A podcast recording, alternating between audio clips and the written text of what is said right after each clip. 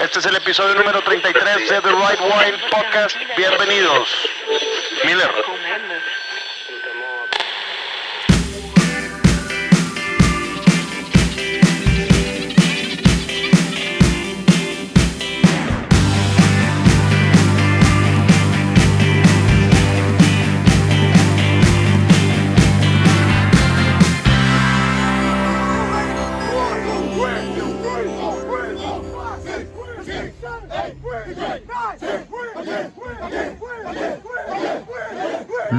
Lunes 20, ¿qué? 21. 21 de octubre, un día después de la victoria de los New Orleans Saints sobre los Chicago Bears. Estoy contento el día de hoy. El fin de semana fue el famoso festival Live Out. Hubo muchas cosas en la semana. Hay un show interesante el día de hoy. Aquí está Mauricio a mi derecha. ¿Qué onda, Diego?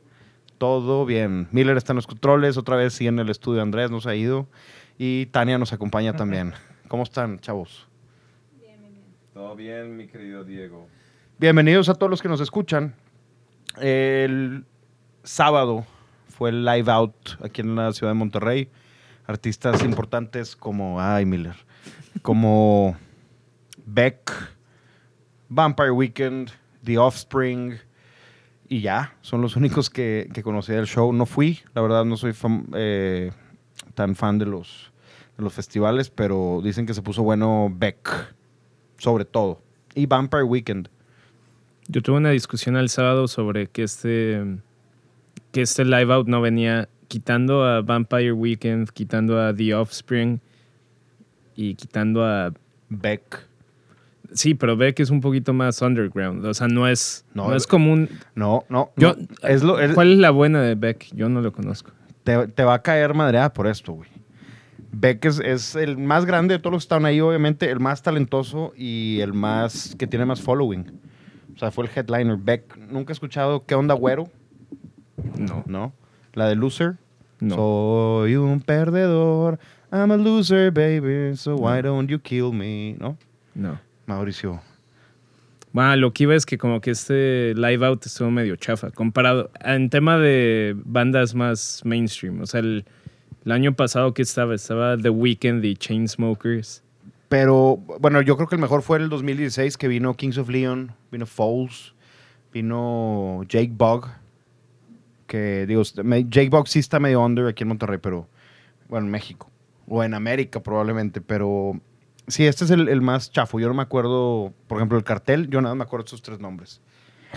Fuera de eso, De los cuales no escucho a ninguno de los tres. yo sé, el viernes tuvimos una pequeña discusión sobre este tema, pero ahí vamos a dejar esta discusión. El miércoles y jueves tuvimos dos catas muy diferentes. El, el miércoles de gente de, de México haciendo vino en California, Ujú. nacidos en México haciendo vinos en California, estuvo padre el quórum que tuvimos y la del jueves obviamente estuvo más divertida por los vinos que, que fueron servidos como Nicolás Jolie, Domainuet. Domenuet, el. Comenge- en familia Comenge, Ujú. servimos Nan. Micaela.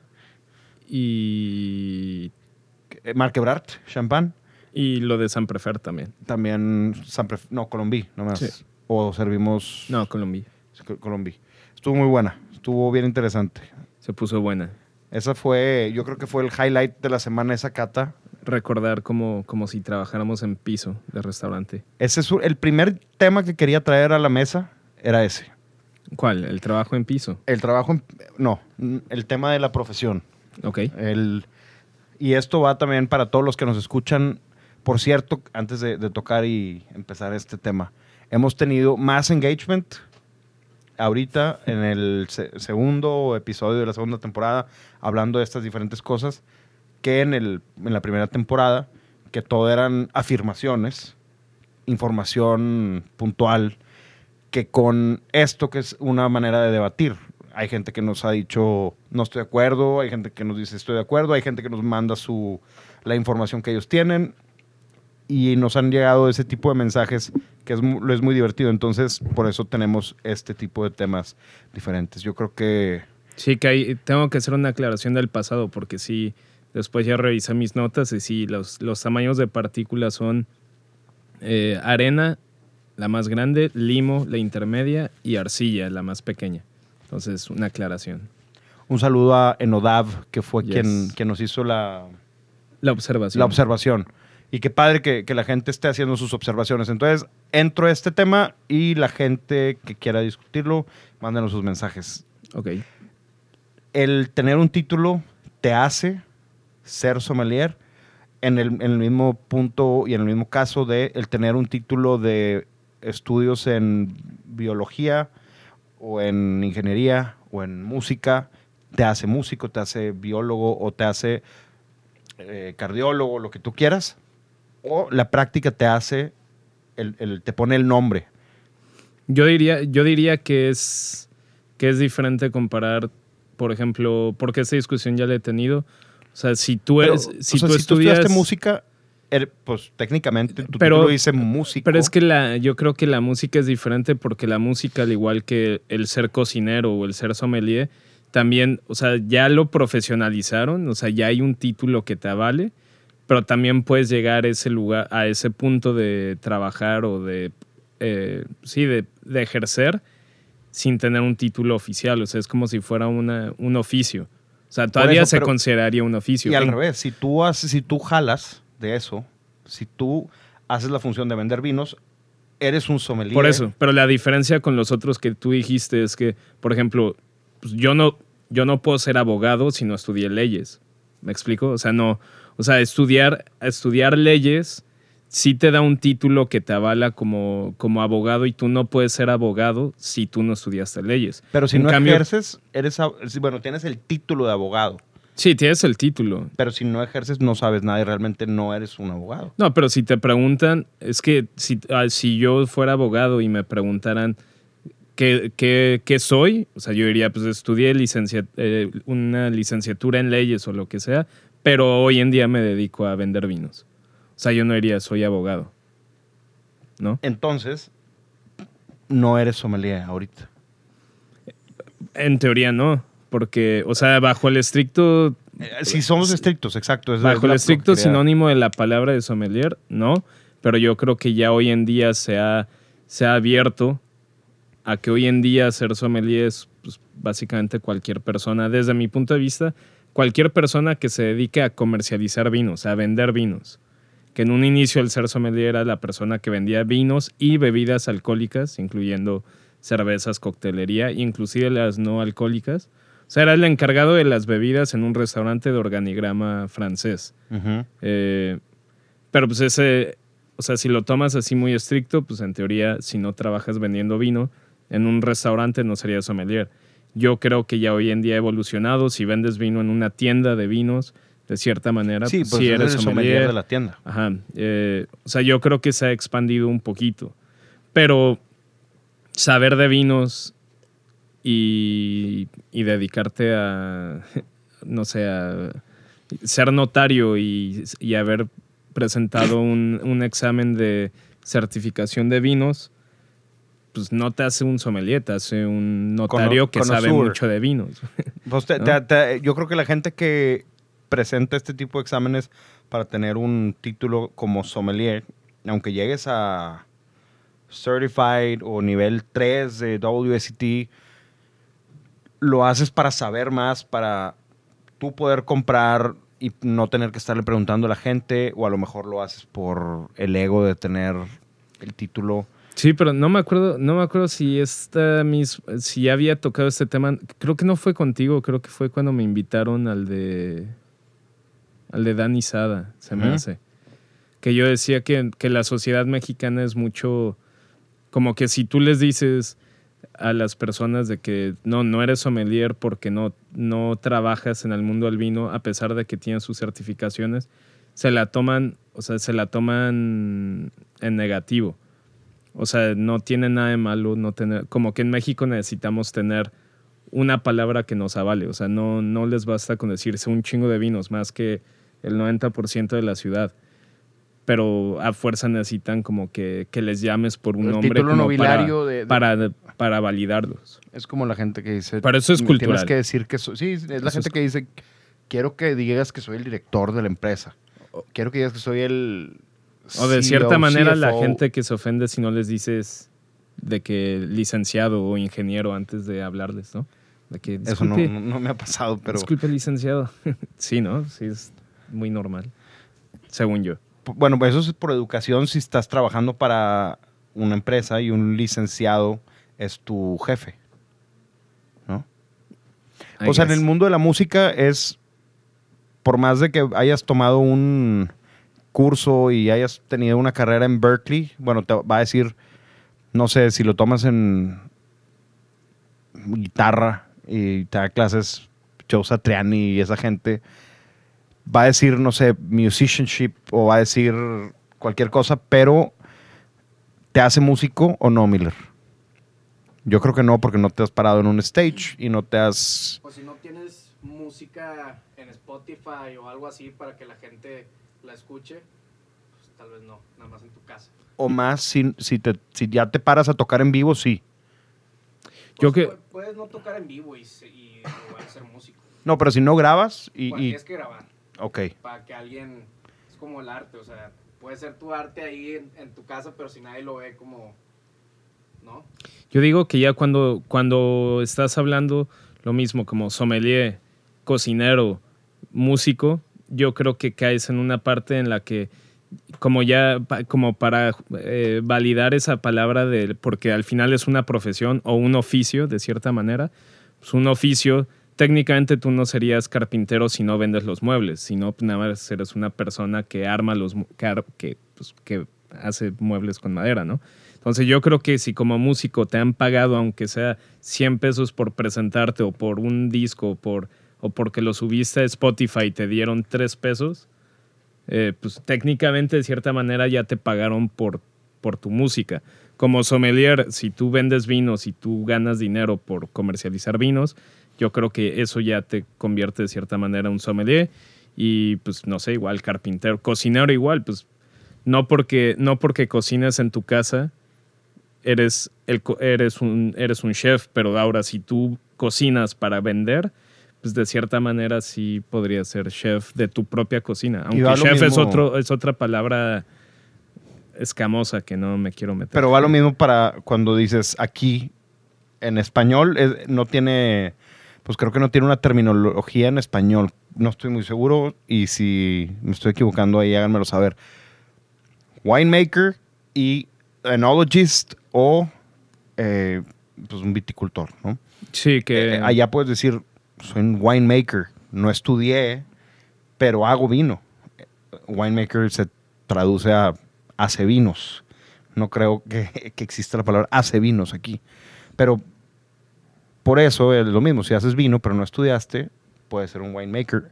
Aquí, pues un productor, elaborador, se- sería productor.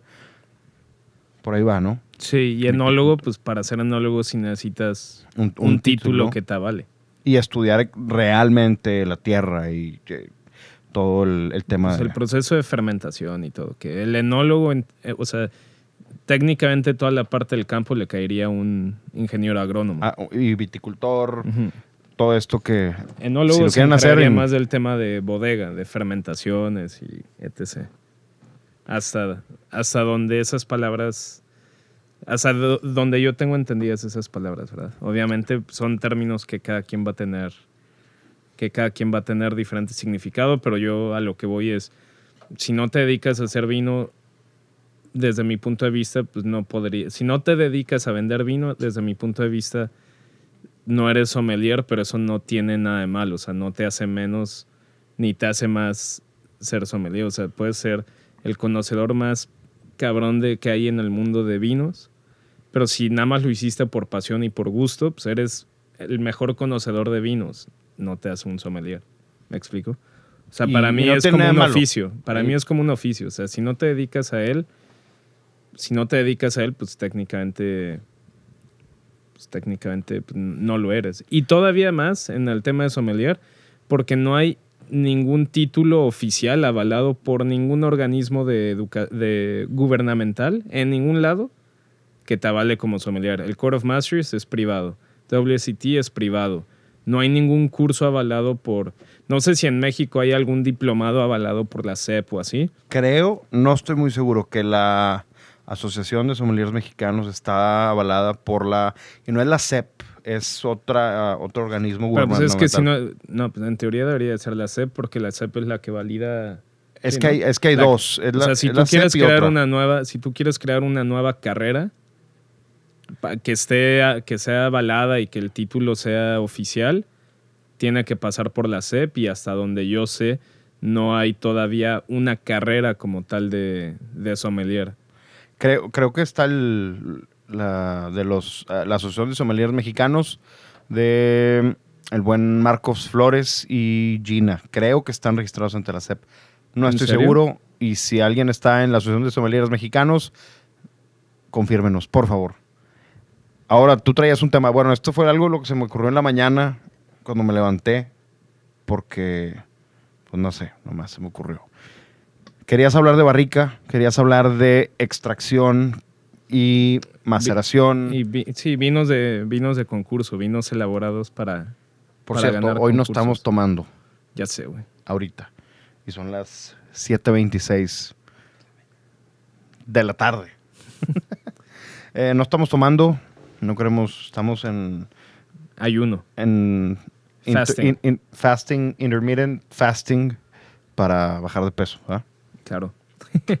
Oye, eh, sí, eran dos temas. Barrica, el uso de la barrica, que aquí es, aquí es opinión, porque creo que ya hemos dicho varias veces que en- desde nuestro punto de vista los vinos, no nos gustan los vinos con, con uso excesivo de madera y la tendencia mundial, no necesariamente en México o en Estados Unidos o en España, bueno, en España yo diría que sí, pero la tendencia mundial es cada vez usar menos barrica. O sea, Sí. entonces era eso y el otro, pues el tema de los vinos elaborados para concurso. O sea, vinos que sacan 100 puntos en todas las guías y en todo lo que tú quieras, pero a la hora de probarlo tú como consumidor son, in- son imbebibles. O sea, pones una botella entre cuatro y nadie toma más de una copa porque son vinos demasiado intensos y todo lo que quieras. Obviamente hay mercado para todo y hay gente que le encanta ese estilo de vinos, pero el- eh, en general ese estilo de vinos no son los más fáciles. Pero te Para- refieres a los consumidor. vinos sobre extraídos, Sí, sobre madurados y sobre añejados. exacto. Ejemplo, a lo mejor algunos vinos de Napa. Muchos de Napa existen. Muchos de toro también. de la región de Toro. Digo, muchos de Rivera también. Muchos de Rivera del Duero. También. Muchos mexicanos, igual muchos argentinos. muchos- de todo el mundo existen este tipo de vinos. Inclusive hay bordos imposibles de tomar a lo ahorita. Jóvenes. Bueno, ¿qué, ¿qué opinas tú de la madera? Hay dos cosas. A mí me gusta el uso de la barrica para la oxigenación y la microoxidación del vino y que sea un, ¿cómo te digo? Más un, un acompañante, que sea como un accesorio en vez de que sea el maquillaje, ¿no? O sea, que sea un, eh, si lo pones en una, un anillo, un arete o un, los- lo que sea que quieras de usar de accesorio, a que sea lo que siempre tengas que traer puesto, la ropa o maquillaje o así. Ok. Está Digo, que, que- analogía. que le dé un, un toque interesante nada más, que es, es como, no a todo le tienes que poner sal y pimienta, si a algo le pones sal y pimienta, así vería yo la barrica, como pues, un toque ahí de una pizca de sal, diría Antonio Banderas. Digo que la, que la clave, por ejemplo, en la parte, la, la clave en cocina, una de las clases más padres que tuve en el CIA fue un maestro que nos enseñó a utilizar la sal. Que eso, que Ok. eso está padre, porque nos pidió que hiciéramos, que hiciéramos una sopa, pero nos dijo, no le agreguen absolutamente nada de sal, nada, cero. ¿Por qué? Porque quiero hacer un demo. Entonces le entregamos la sopa ya terminada, pero sin una pizca de sal. Entonces él nos, nos llamó a todos y nos dio a probar eh, la sopa y nos dijo, a ver, ¿a qué, o sea, ¿qué, qué- a qué es a lo que más le sabe? Y todos, no, pues yo pienso que ahorita la sopa sabe muy aguada con bla, bla, bla, bla, bla. Dijo, ok, ahora, y le echó algo de sal y se pruébenla otra vez. Y luego ya de que, oye, pues no, ahora lo que más resalta es el mirepoix, o sea, la cebolla, el, la cebolla, el apio y, el, y la zanahoria. Ah, ok, perfecto. Y se le echa, le echa más y dice, a ver, pruébenla. Y ya muchos dijeron de que yo creo que ya está bien de sal. Y otros dijeron, no sé, yo creo que todavía le faltaría. Y él dice, mira, aquí es un punto donde muchos se detienen, pero la sal, si tú la utilizas de manera correcta, la clave es que todos los sabores sepan sin que sepa sal. Entonces le agregó un poquito más y la sopa estaba en completamente otro nivel sin que supiera salada.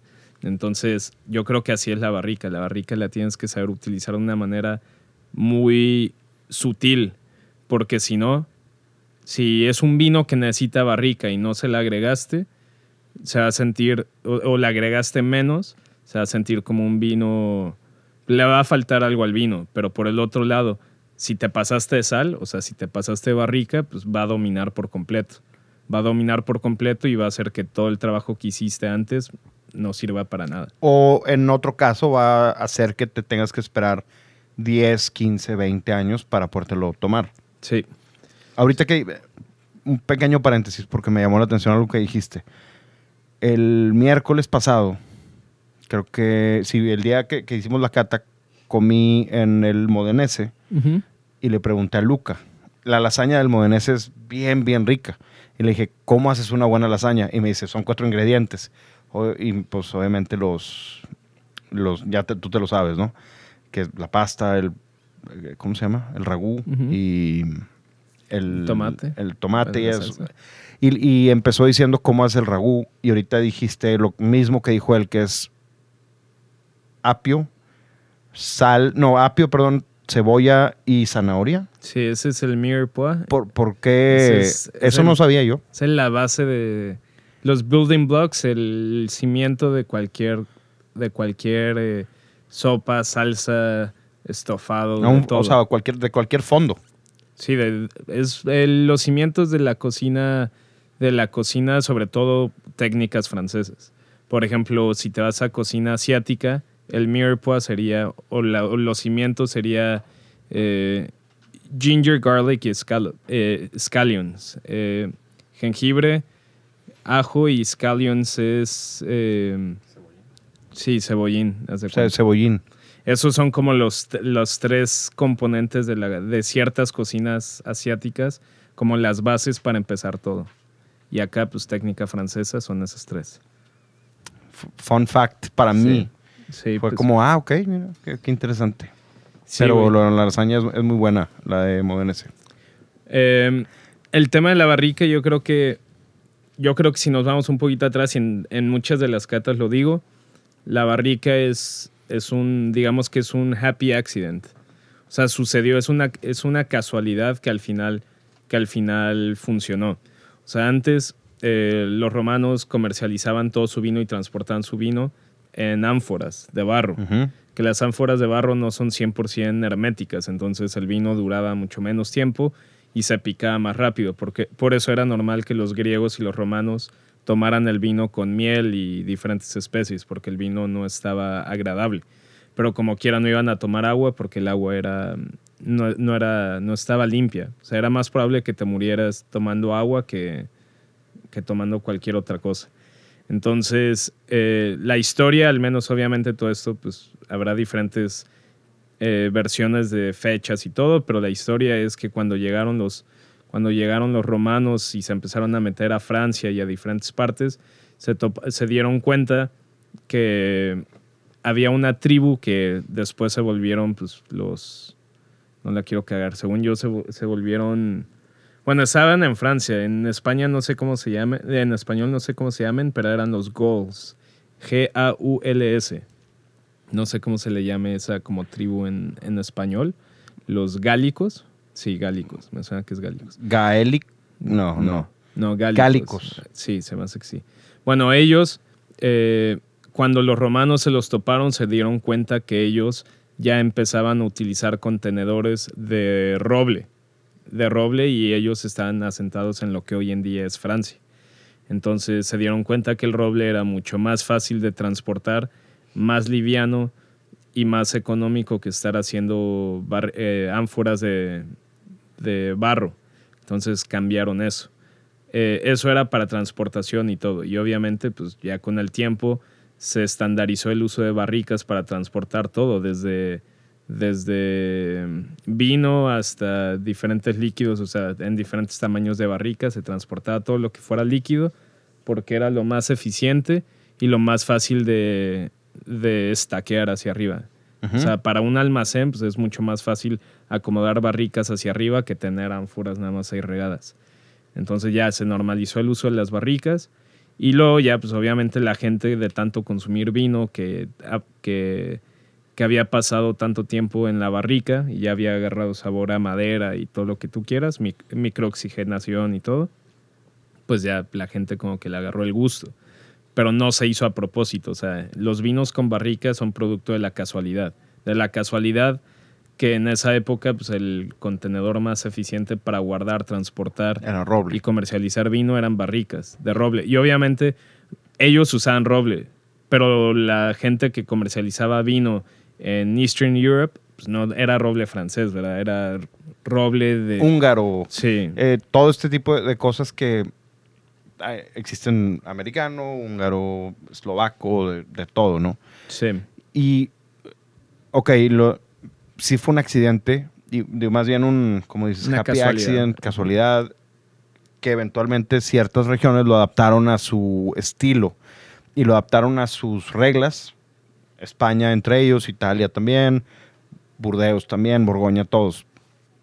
Y creo que en el viejo mundo lo han sabido balancear muy bien, lo han sabido utilizar muy bien, lo han tenido, por ejemplo, los blancos de Borgoña que tienen barrica, es algo, es como te digo, el accesorio, es un acompañante, es un sabor extra, a diferencia de ciertos vinos de otras regiones que pruebas y dices, ay, cabrón, sabe a pura madera, sabe a pura madera. Pero en cambio, yo creo que hay algunos blancos de Borgoña que yo sí haría el argumento de que tienen demasiada barrica, como algunos Merceau y así. O sea, para mí saben a pura madera. Pero- Están ricos, pero no son mi estilo de vino. Pero si te vas, digo, a lo mejor voy a exagerar un poquito a Chassan Montrachet y te esperas 15 años para tomártelo, yo creo que esa barrica lo beneficia de la mejor manera y, y el vino está increíble.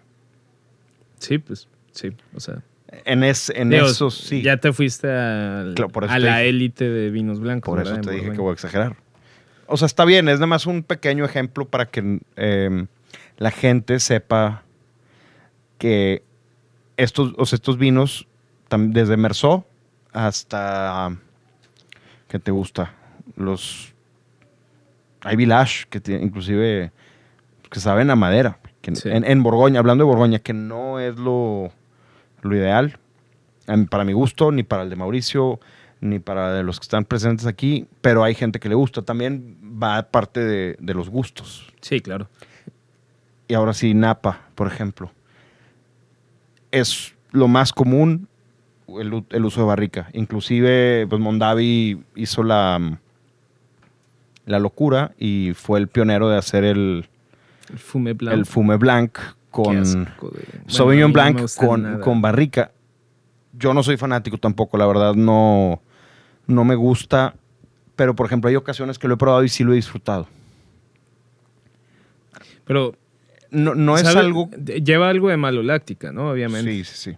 Es que, o sea, eso, digo, obviamente yo creo que en la cocina y en el vino, como que los, las reglas como tal, no siempre son, no siempre son las mejores, pero por ejemplo en Europa, pues tantos años haciendo vino con uva Sauvignon Blanc, ¿tú crees que a alguien no se le ocurrió meterle Sauvignon Blanc a una, a una barrica y hacerle maloláctica? Seguramente sí lo hicieron y se dieron cuenta que, de que no, güey, no, ojalá, síguelo haciendo. No era su estilo. Sí, no era su- pues sí, pero a mí no se me hacen para nada ricos. No sé si Didier Daguenot, alguno de sus vinos tengan algo de barrica, pero Didier Daguenot es otro, es otro También animal. estás yendo a la élite de los vinos. Sí, Eh, sí. Allá también blancos. Pero tu Sauvignon Blanc promedio de Sancerre eh, no tiene no va a tener no ni tiene maloláctica. Y aparte, ¿qué es lo bonito de un Sancerre, por ejemplo? La acidez, Ok. la, con cuidado, mineralidad, la Ajá. palabra. Ya ¿Y la... ¿Y qué más? Yo creo que hay muchas, La frescura. Sí, hay Está- muchas Estás buscando 100% fresco, mineral, que a lo mejor y al, nosotros al decir mineral nos contradecimos con lo que hemos dicho los últimos dos episodios, pero el flint, la piedra de río, la buena acidez, eso es lo que buscas en un Sancer. Y o los eso es lo que te aromas- esperas de un Sancer. Y los aromas como muy florales, frutales, como elegantes. Y lima, Sí, cosas no tan tropicales. exacto. No te esperas mantequilla en un Sauvignon Blanc. ¿Qué pasa si tú a ese Sancerre le metes barrica y maloláctica, güey? eh, ok, butterscotch y va a oler a nuez y vas a tener el- estos palomitas de maíz. Y muchos aromas de esos delicados, que es como lo bonito del Sancerre. Ya los escondiste. los escondiste y muchos se oxidan por, por el contacto con el oxígeno. Eh, y aparte, pues si tú lo que buscas de un Sauvignon Blanc es que sea un vino con muy buena acidez y todo, y le tienes que hacer maloláctica para meterla en barrica, pues que, o sea, Como te digo, es, es un es muy popular. entiendo que la gente quiere romper las, las reglas, pero hay ciertas, como dicen, if ain't broke, don't fix it. Pues, bueno, entonces, ¿por qué es tan popular? Yo te digo, no es mi vino favorito, no me gusta, pero lo he disfrutado. Me ref- no sé si me explique. Ahí ve- os- lo he probado, no sé, 10 veces. Y dos de esas 10 lo disfruté. ¿Lo comprarías? No, no, no, no, no lo compraría. Lo probé durante una cena, en ocasiones. Y dos de esas veces fue, pues está bien, está rico. Pero no lo comprarías. no lo compraría. Entonces es como no el vino que te di ahorita. No vamos a decir qué vino es. Te lo di. ¿Lo comprarías? No, ¿Te gustó? no. Algo. mm, Del 1 al 10. O sea, si estuviera en una cena y es lo que hay, pues obviamente me lo tomaría. Si estás en una boda y es lo que hay como para tomar. Al Sí. principio, en la cena. Sí, pues no, obviamente no le haría el feo, pero Ok. pero- No vamos a decir qué vino es porque es una botella secreta. sí, pues no, pero por ejemplo, el tema el tema de los vinos desde mi punto de vista de ciertos Espérate, vinos Otro paréntesis, perdón por la interrupción. No, dale. A, la, a, a los vinos, el miércoles que probamos, eh, ¿cómo se llamaba? El Cab Roan. Ajá, de bodegas de Edgar. bodegas de Edgar. Eh, y el segundo era el BDA, el BDA, tempranillo. bodegas de Edgar también. ¿Era el. Grenache o el tempranillo? El tempranillo. Por ejemplo, ahí varias gente dijo, yo no me puedo tomar ot- otra copa. Está bien rico, pero no me puedo tomar otra copa del Cab Roan. Que por cierto, a mí sí me gustó. Ese es un estilo de vinos que yo sí tomaría. Y le mandé un mensaje a, al güero, a Costa, saludos, que ese me sorprendió. O sea, que es un buen vino y a mí me gusta. A mí ese estilo de vino sí me gusta. Pero hay gente que ahí dijo, pues es que a mí me gusta algo más ligerito, sin barrica o sin tanta sin tanta extracción. Pero por ejemplo, también hubieron otras como cuatro o cinco personas que dijeron, no, es este vino se me antoja cañón para llevármelo a la Nacional. Que para los que no son de Monterrey, pues tú que conoces más la Nacional, ¿cómo, lo, cómo describirías? Pues un steakhouse, Sí. totalmente. Pero sabores muy potentes, eh, o sea, como que mu- mucho sabor, mucha, mucha grasa, mucho, ¿no? Sí, es muy bueno, mucha grasa. Pues bueno, un ribeye. Grasa en, en sentido bueno, ¿no? Sí, sí, de sí. que la comida esté grasosa. Y, claro, funcionan perfecto. Pero, ok, eh, fuera de ese tema, pone tú que te van a probar un... Déjame pensar. Es más, ya sé cuál. Hourglass. Un Hourglass State. Y que tienen de 24 a 36 meses en una barrica. Ahorita hay desde el 2010, 2009, creo que Andrés tiene un 2017. Pero ese es el Blue Line, ese es otro, se tiene menos barrica. Si te lo dan, obviamente te lo tomas por, pues porque por probar algo nuevo, no sé si ya lo, lo hayas probado. Hace mucho que no. Y tú lo comprarías. Si, si estuvieras, eh, tuvieras que hacer tu cava y decir, oye, pues tengo la lana para hacer mi cava como yo quiera, ¿lo considerarías parte de tu selección de vinos? Sabiendo que hay, o sea, tengo, tengo todas las demás opciones. Sí, no, tienes, o- sí, pero tienes. Napa, tienes Sonoma, tienes, etcétera. No, para mí, no. Ok. Es, y es de gustos. Yo sí lo haría. Porque otra vez, es algo O sea, que a mí por ejemplo, para mí, mi estilo de vinos a los que yo me iría para vinos más potentes, más como para steakhouse, yo me iría más al Ródano, al norte. Sí, sí, sí. Que no abusan tanto de barrica y los vinos son potentes y, y como muy especiados, pero porque así salen por... O sea, utilizan mucha barrica, pero muy diferente a como lo utilizan en Napa. Y estamos generalizando muchísimo. Pero normalmente pues, en Napa tienen periodos largos de barrica y aparte barricas nuevas. Y hay algunos de barricas de tostados muy altos. En cambio, Pero ta- también utiliza, hay otras bodegas que utilizan barrica, yo creo que de la misma manera que la utilizan en Bordeaux. sí, claro. Son segundos usos, terceros usos. Y... Sí, por eso digo que estamos generalizando. Ajá, pero o sea, no, no, no estamos diciendo todo Napa, todo Bordeaux, todo Borgoña. Ni todo el Ródano. En el Ródano también hay unas madres ahí que quieren en- que quieran entrar al mercado americano y que tienen cantidad impresionante de barrica que a mí no me gusta nada. Pero hablando en general, o sea, si tú me dices, o sea, del mismo precio como Hourglass, que pues, dentro de lo que cabe saben usar la barrica, para mí sigue siendo demasiada barrica desde mi punto de vista, pero, Ujú. pero la saben usar bien. O, un, o algo equivalente en el Ródano de precio y de nivel y de calidad de productor. No, güey, mil veces me iría al Ródano. Ok, es, es lo mismo. O sea, te pregunto por el tema del fume blanc, de gustos.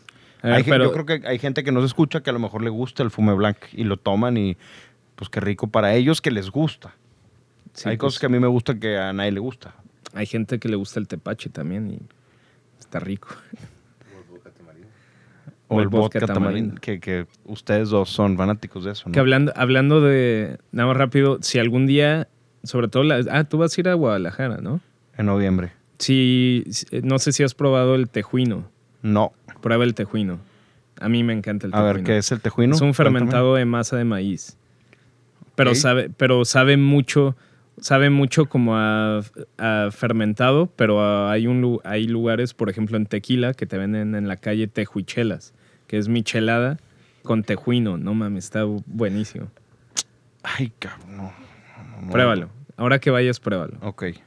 Pero bueno, ¿te acuerdas, Diego, de cómo se hacen las barricas o no? Porque yo creo que igual y es un tema. Yo creo, en México no sé si sea tan normal que la gente sepa Haga sus- cómo se hace barricas para, para vino o para tequila, que es el mismo proceso. Pero ¿Conoces barricas hechas en México? ¿Marcas? No sé. Alguna vez me puse a investigar y sí hay algunas, pero es de otro tipo de madera, más pensado para la industria del De- tequila, del tequila. y otras cosas. Sí. Pues lo mismo como con el whisky, ¿no? Que cortas las duelas y luego pones los aros, las pones pegadas, se les echa agua para que la madera se haga moldeable y puedas tener este, este gran invento del hombre. Esa como forma... Forma de, ¿qué es?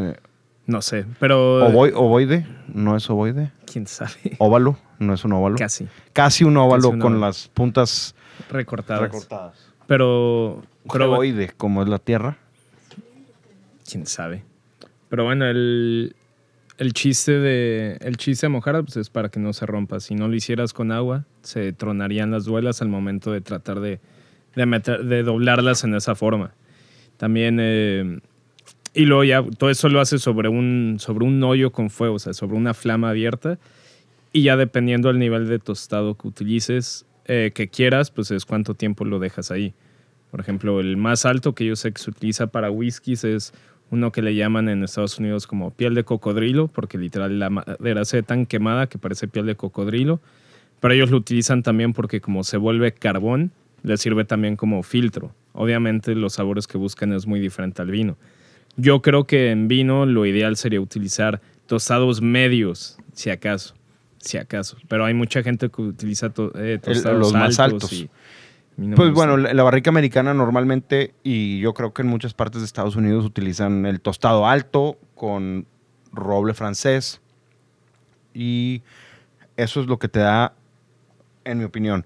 Y no sé tú qué digas, la parte que no te gusta de Napa. A mí la parte que no me gusta de Napa, que se une un poquito con este tema de los, de los vinos de concurso, es que se volvieron vinos. Yo creo que fue la estandarización de. El- si le pusiera nombre al fenómeno, al fenómeno, sería la estandarización de Robert Parker.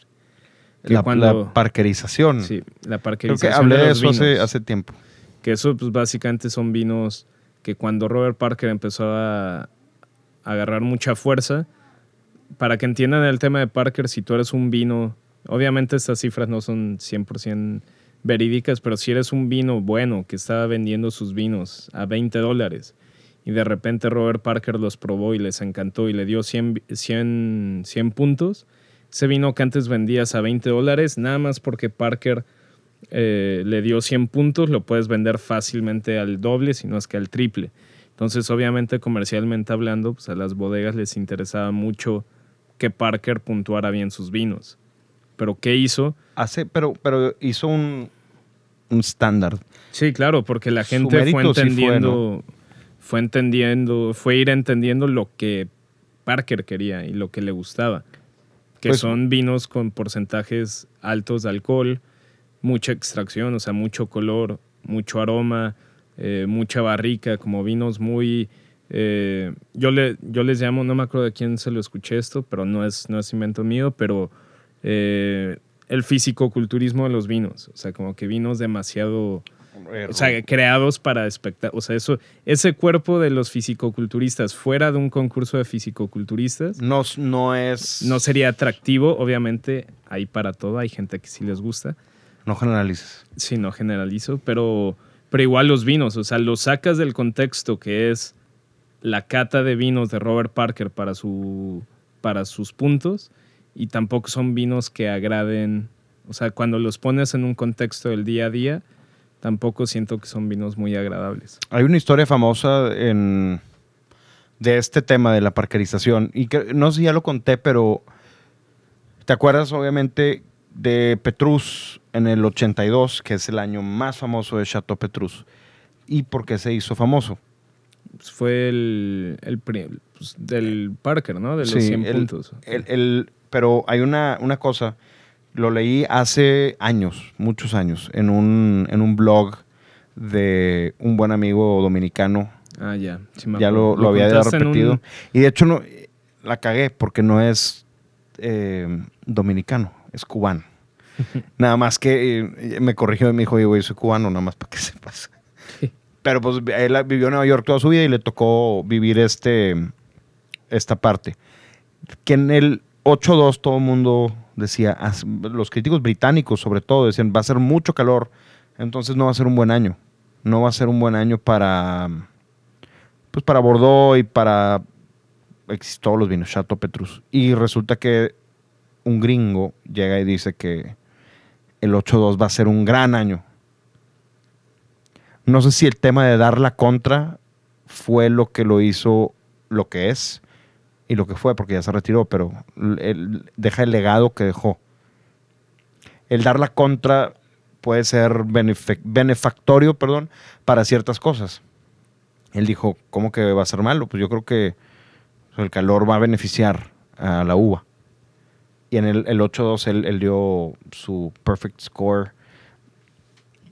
Pues, no sé, a mí el tema que tengo con, con esos, con la parkerización y la estandarización en general de los vinos para sacar 100 puntos, es que hacen que todos los vinos sepan igual, porque le van descifrando, le van descifrando el gusto a los críticos y entonces empiezan a hacer vinos para que les gusten. Y yo creo que no es el approach correcto porque para mí los, puntua- eh, los puntajes de vino es agarrar algo tan subjetivo y tratar de analizarlo y calificarlo como si fuera algo que pudiera ser analizado objetivi- objetivamente y científicamente. En O los, sea, no va 90 para ahí. en los 90 hubo un... Le he buscado en Google, no lo encontré, pero hay un libro que se llama Wine Politics. Y lo menciona también Greg Rosenthal en su libro. Greg, perdón, este. Neil Rosenthal eh, en el libro de Reflections of a Wine Merchant. De que existe una portada de la revista Wine Spectator con la receta para hacer tu propio Petrus del 82. ¿Neta? que era agarras un Opus One de tal año y le pones un poquito de Margot del 90 y le pones un poquito de hasta no sé si era algo de Porto para que tenga esa oxidación que es tu- pues para el 82. O sea, venía como porque ya había pasado el tema del counterfeit. Entonces decían cómo hacerlo, cómo se hizo y cómo le hicieron. ¿Te acuerdas de Hardy Rodenstock? No. es el. Era un coleccionista de vinos, el más famoso de todos los tiempos, pero también fue quien falsificó los vinos del libro de The Billionaire's Vinegar. Que por cierto, la gente que nos escucha les recomiendo muchísimo estos tres libros que dije. Uno, The Billionaire's Vinegar, que habla de plagios. No, perdóname, no es plagios. Es, ¿cómo se le dice a...? ¿Falsificaciones? falsificación de vinos. Es bien interesante y, bueno, pues puso ahí la carrera de, ¿cómo se llama este güey? De Michael Broadbent, que trabajaba en Christie's en ese entonces. La puso ahí en, en peligro. El otro, Wine Politics, es muy buen libro. Y Reflections of a Wine Merchant, de Neil Rosenthal.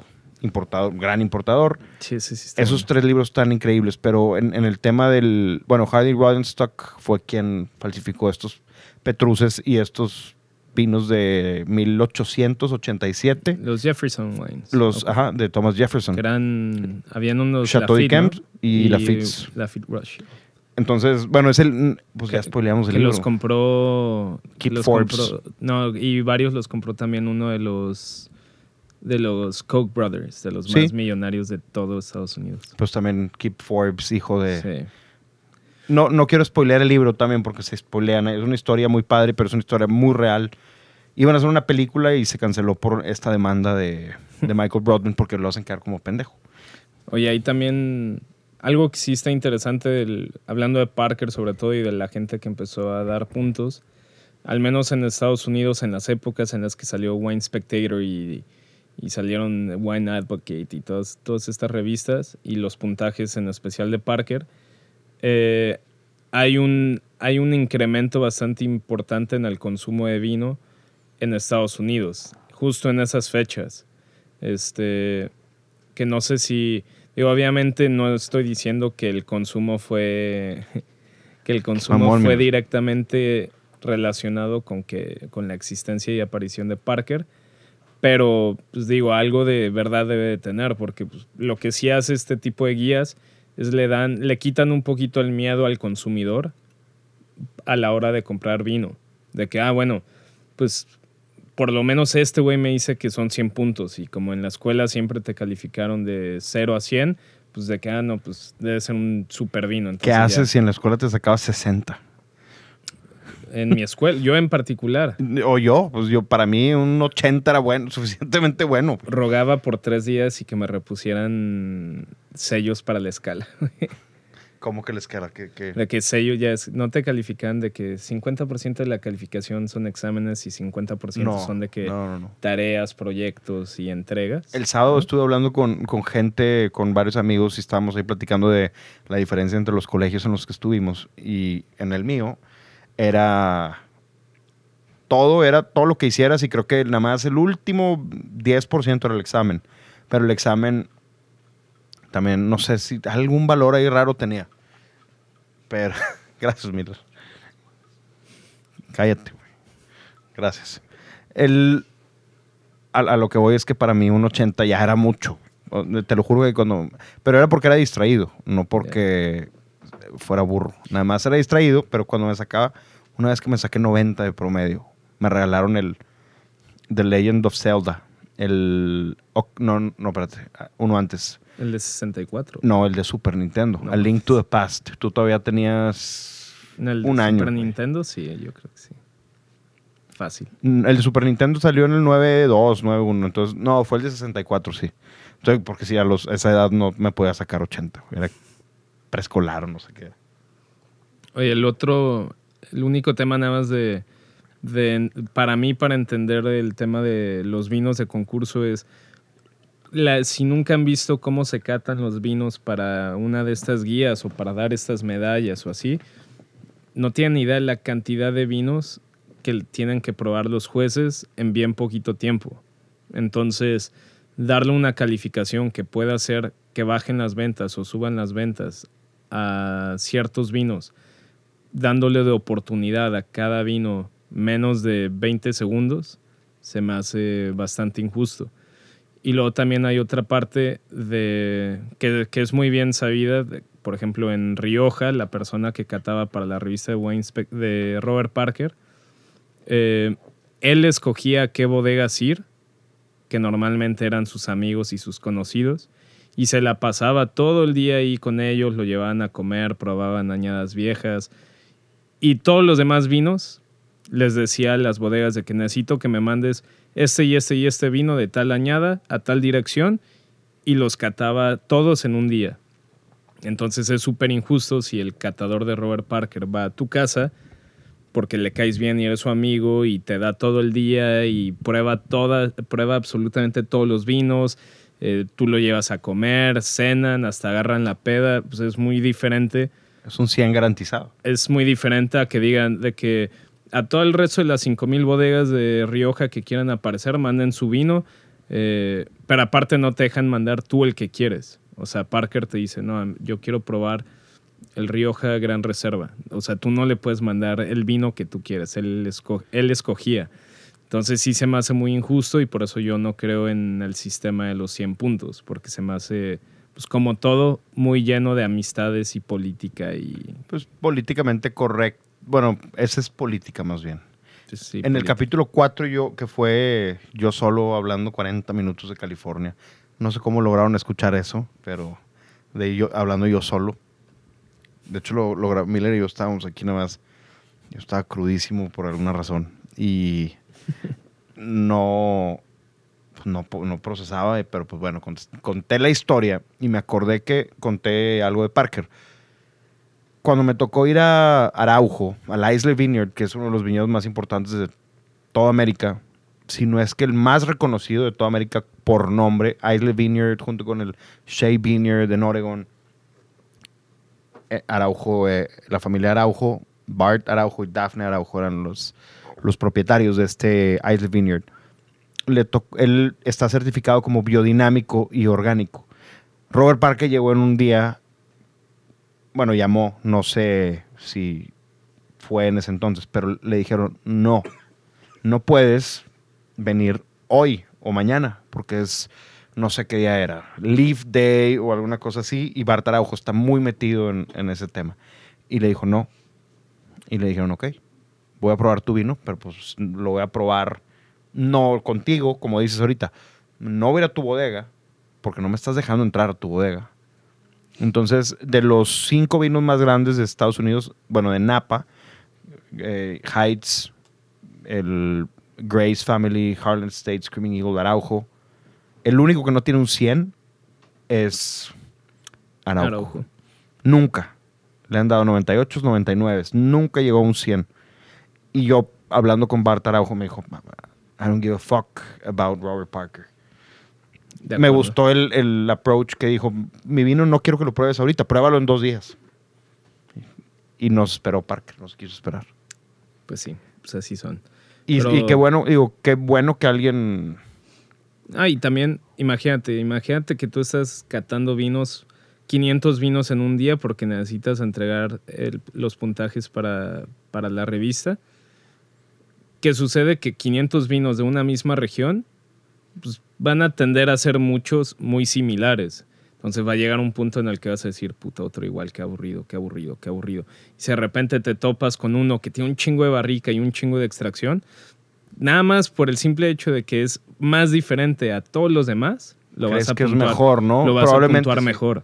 Entonces, por eso yo digo, pues por eso yo le llamo vinos de concursos. O sea, son no porque hayas ganado 100 puntos o porque hayas ganado 380 medallas en- de oro en el concurso de no sé dónde. Ah, para, mí eso, para mí eso no es un argumento de, de venta. Es más, a mí si llega alguien a venderme un vino y dentro de sus primeros tres argumentos me presume medallas o puntos, en, No, automa- gracias. en, au- en automático yo ya, o sea, perdí interés. ¿Por qué? Porque pues, O sea, que de verdad, de todo lo que tienes de tu vino, no hay nada más interesante que presumir que ganaste puntos en Bruselas o no sé dónde. No sé, se me hace medio. Se me hace medio. No sé. no Eh, pues es, una manera, es un argumento. Sí, pero que. Pero no te está vendiendo la añada, como decíamos, siempre lo repetimos también. No te está. Ah, no Sí, me. Es como Carta Blanca que sigue presumiendo las, las medallas, las que vienen como en la etiquetita que las ganaron hace como 300 años. güey. ¿Cuál es, cuál es Cheque el, logo de, cheque el logo de Carta Blanca? ¿Tiene y medallas? viene dos medallas que son ganalla- eh, medallas que ganó la cerveza en un concurso de cerveza hace de que 100 años. Aquí te voy a detener. Que, Es orgullo regio. no, ya sé, no, y yo soy consumidor y fan de la Carta Blanca. Entonces, ya no digas nada de carta Sí, pero a lo, pero a lo que yo voy es, pues es como si eh, un vino... Pero no, ellos, ellos nunca, bueno, no, ellos no tienen ni siquiera ni por qué ofrecerte. Es, ellos, es que la tú- carta tú blanca ya es más ya es más grande que el concurso ese que Exactamente. ganaron, entonces tú- da igual. exacto. Probablemente en el 1940 era relevante ese concurso que ganaron, pero ahorita Carta Blanca es 200 veces más relevante Claro. que ese concurso que probablemente ya no exista. Pero si eres una bodega que mandó sus concursos a Bruselas y ganaste Sus vinos. digo sus, sus vinos a Bruselas y ganaste una medalla de plata y tú me dices, "Hola, somos una bodega de X región. Hacemos vinos con este con tales uvas y en este vino ganamos medalla de plata en Bruselas." O sea, no me contaste, o sea, le pusiste adelante las medallas por encima de quién es el enólogo, eh, cómo está tratado tu suelo, cómo hiciste el vino, ¿Cómo- la cómo historia de la tratado? familia. O sea, pusiste todo, pusiste una pinchurrienta medalla de plata encima de, por encima de todo lo demás que para mí se me hace que es lo importante del Que es vino. subjetiva también. Sí, la claro. medalla. Es de un catador Que cató 500 vinos en un día. Porque a ti te ha tocado estar en estas catas, a mí me ha tocado estar en estas catas eh, y eh, probablemente, bueno, en mi experiencia, bueno, te dejo terminarla para contar ahorita. Te dejo No, terminar nada eso. más era eso. Pues, o sea, Eh, perdón, ese argumento. No, bueno, a mí en lo personal tampoco se me hace válido si me dicen, oye, no, mi vino tiene medallas de, tiene, el- es el vino más, por- con más medallas de todo Nueva Zelanda o lo que tú quieras. Sí, o sea, pero- si al pero- final de todo me presumes que tu vino es el más puntuado y el más galardonado, ok. Pero si me lo dices dentro de tus primeros tres argumentos de venta, es de que, pues, o sea, neta, o sea, no sé. A mí, a mí precisamente lo que platicaste me pasó en un concurso de vinos hace un año eh, de la revista El Conocedor.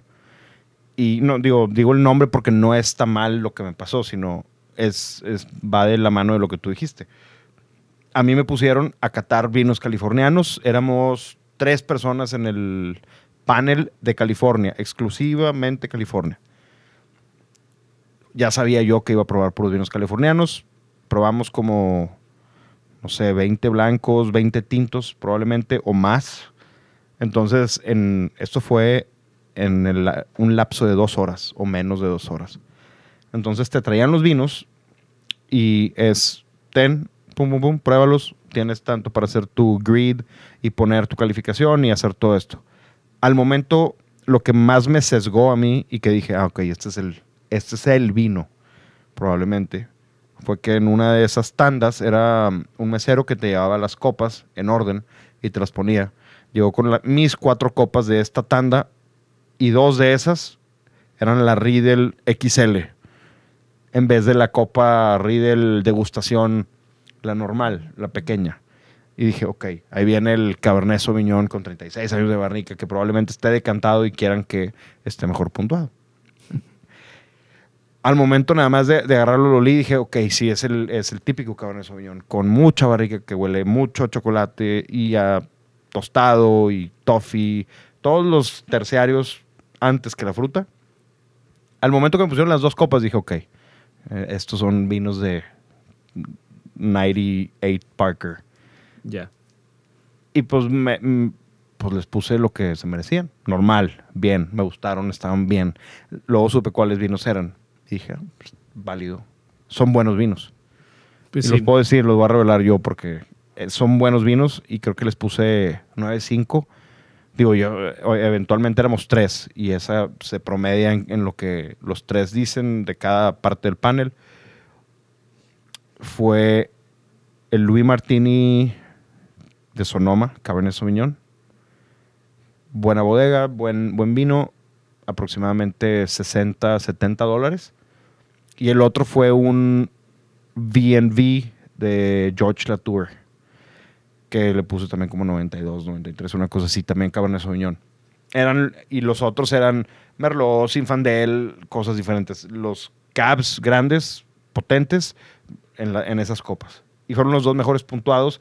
Y luego este año que salió la revista, la vi y fueron, pues obviamente, los vinos mejor puntuados. ¿Por qué? Porque ya estás predisponiendo al catador, sommelier, productor, lo que sea que esté ahí con estas copas. Te está poniendo la copa grande. Al- es? algo está... que es algo tan es algo tan variable por ejemplo nosotros alguna vez en el en el Bully Foundation hicimos algo similar o sea para nada más como la mente es tan poderosa hicimos dos cosas uno era eh, meter una, a la misma persona con el mismo batch de café recién hecho pero lo metíamos a, a- a que probara el vino a- en una taza blanca y que lo describiera luego con una taza café y que lo escribiera, y luego en una taza de aluminio, o sea, como si fueran un termo. Y en los tres eran, estaban describiendo vinos completamente diferentes. En uno, en el blanco, como pues el blanco causaba contraste, pensaban que el vino estaba aguadito y que no estaba bien tostado y que era un vino, un café más ligero. En el de cerámica café, obviamente, como veían el, el café súper oscuro, pero era por, por, el- por el por la cerámica contenedor. eh, decían que el, que el café era súper tostado y no sé qué, y así, y lo hicimos lo mismo con una misma persona en un cuarto, que lo único, pero ese sí fue con un vino blanco y lo único que le cambiábamos era el tono de la luz. Entonces era luz blanca como de hospital, luego luz amarilla, la típica que encontrarías como en un restaurante o en, un, o en una casa, y luego luz verde, luz roja y todo, y también la diferencia de, la, de los vinos era bastante, bastante drástica nada más por el simple hecho de la luz y el contenedor. Entonces, no sé, como que poner... eh, se me hace igual que, igual que las guías de restaurante, se me hace demasiado, demasiado poder darle a una persona el futuro económico de cierta manera de una, de una bodega o de un restaurante. O sea, darle tanto poder a un personaje para que diga, por ejemplo, Pete en Nueva York, que a nosotros nos ayudó en Bethany. Pero ese güey, fácilmente un restaurante que le echaron un chorro de ganas y gente invirtió sus ahorros y todo. Con que a él no le haya gustado y diga, no, la verdad, este restaurante X o Y, ya la gente va a dejar de ir porque tiene muchísimo poder. Igual, pues, Robert Parker, o sea, Robert Parker, a los vinos que les dio 100 puntos, hoy en día se venden a 300% de lo- del precio de lo que se vendían antes de los 100 puntos. Y a los que no los puntuó bien, pues también les, les, eh, les perjudicó. Me Entonces, recuerda, y de- aparte de la vida real, a la película de Ratatouille con Ándale. Ego. Yes. Y a- en sí a todos los, todas las revistas, yo como recomendación les diría, véanlas como una guía para cuando no sepan qué tomar, pues ver a lo mejor ciertos descriptores y, y buscar ciertos vinos, no para ver si el vino es bueno o malo. Pero no lo tomen como ley ni religión. Yo creo que eso sería una buena frase, una buena frase para terminar ese punto. Que esas guías y esas revistas tómenla como la palabra dice, como una guía, pero no se las tomen a ley. O sea, no, no Sí, porque no. un vino no aparezca en esa guía significa que es peor o mejor. Y si no te gusta un vino que dice 98 puntos, no pasa, no estás mal ni tú ni ellos. Es de Simplemente gustos. no estás catando. eh, si un día pruebas un vino catalogado 98 o 100 puntos de una guía, evidentemente tu guía, digo, tu gusto no va alineado con esa guía, entonces deberías de buscar a otro catador. ¿No? Me parece bien, pero pues bueno, ya existe más información en, Sí, en internet. hoy en día ya puedes yo conseguir creo todo. que el, el consumo de estas revistas y todo eso que, bueno, sigue, siguen por internet, pero ya existen, por ejemplo, podcasts como este, y en Estados Unidos muchos, como el de The Wine Enthusiast, hay uno de Wine Spectator, hay uno que se llama, no me acuerdo, ay güey, se me olvidó el nombre de I'll Drink to That. Es un muy buen, muy buen podcast que yo recomendaría que, que escuchen. Si les gusta el vino, I'll Drink to That en Apple. Ahí está. Y Apple, Apple Music, en Apple Podcasts. Y el um, recomendaría también, obviamente, el de Some TV Podcast, que hay eh, no sé, hay, no lo he escuchado todavía, pero pues bueno, son los de siempre, los que siempre están ahí. ¿no? Garantía. Son los, eh, ¿cómo se les llama? Los OGs ahí de, de la educación ahorita. Del vino. Creo que vamos a terminar el episodio de hoy con dos cosas. Bueno, aparte de que el tema de la barrica y el tema de la maceración y la sobreextracción, sobremaduración está abierto a discusión. Nos pueden dar sus comentarios, nos pueden siempre decir, acuérdense. Y a, todos creo que les hemos contestado sus comentarios y nos tomamos el tiempo de hacer eso, de to- contestar todo eso. Y bueno, esa es una. La otra es hoy sería lo que dije la vez pasada. Bueno, hoy es lunes. Ahorita está jugando Patriotas contra Jets. No, no sé cómo vayan. Vamos a verlo. Pero técnicamente esto va a salir el jueves. Entonces está jugando. No sé quién estaría jugando. ¿Cómo ves a tus Rams antes de irnos? Pues Ahí van.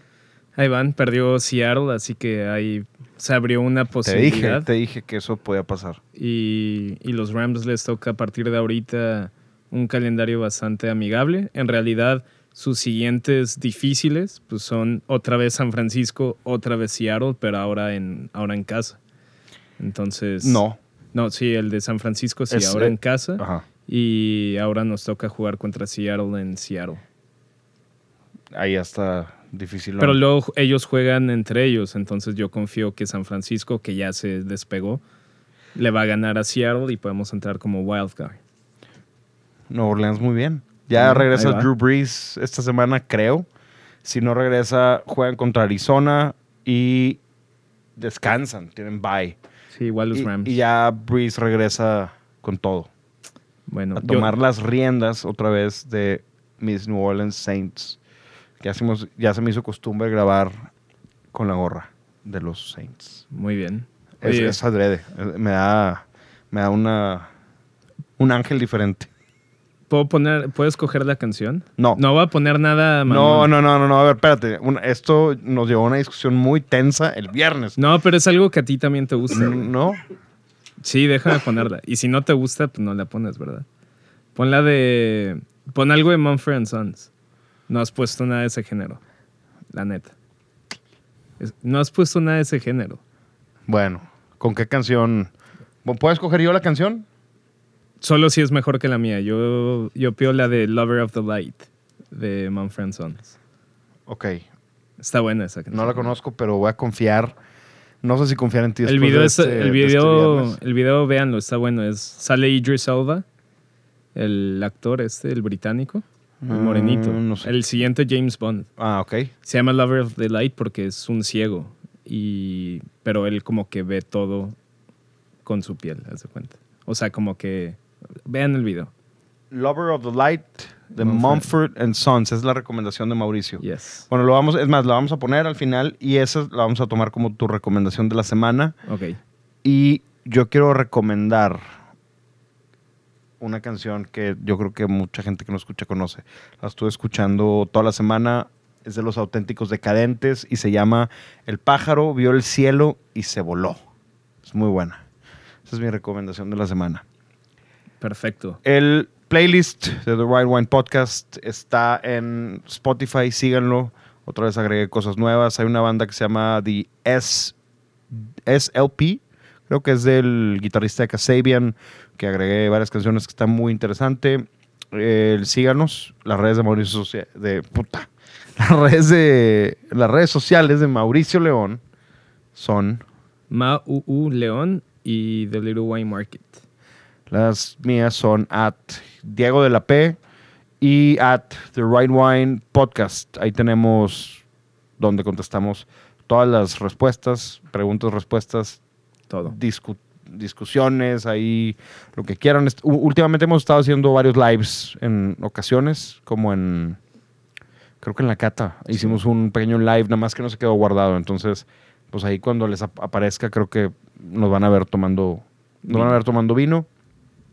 Disfruten el fin de semana. Disfruten que es ya casi viernes a la hora que haya subido esto. Nos vamos a ir con Lover of the Light de Mumford and Sons, ¿no? Yes. Bien. Muy bien.